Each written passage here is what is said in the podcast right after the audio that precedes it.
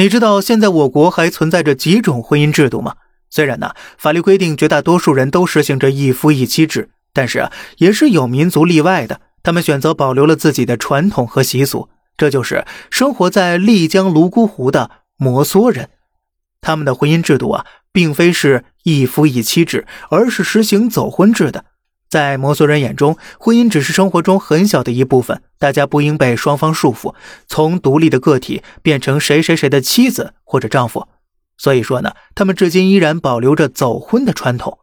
摩梭人是一个以母系氏族为主的民族，在男女双方都达到婚配年纪时，男方在取得女方同意之后，也就是互有好感之后，会先提前对好暗号。晚上呢，只有敲对暗号，男方才可以通过窗户爬进女方的房间内。约会之后，还要在女方家里长辈起床之前就离开这里。如果男方起晚了和长辈遇到，那会被视为一种很失礼的事情。而当两人有了孩子之后，女方会邀来客人公布双方关系。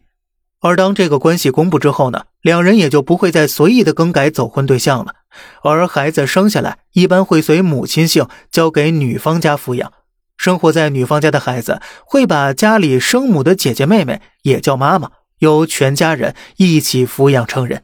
男方呢，除了晚上会到走婚对象家里之外，白天都是回到自己的家庭里，大家各自生活的。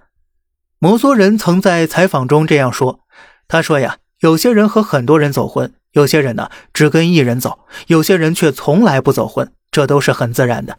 他们在人与人的相处中，给了对方最大的尊重和理解。”也许啊，这才是摩梭人走婚的习俗能够一直流传至今的真正原因吧。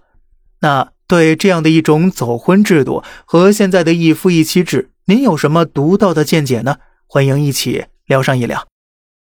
好了，这里是小胖侃大山，每天早上七点与你分享一些这世上发生的事儿。观点来自网络，咱们下期再见，拜拜。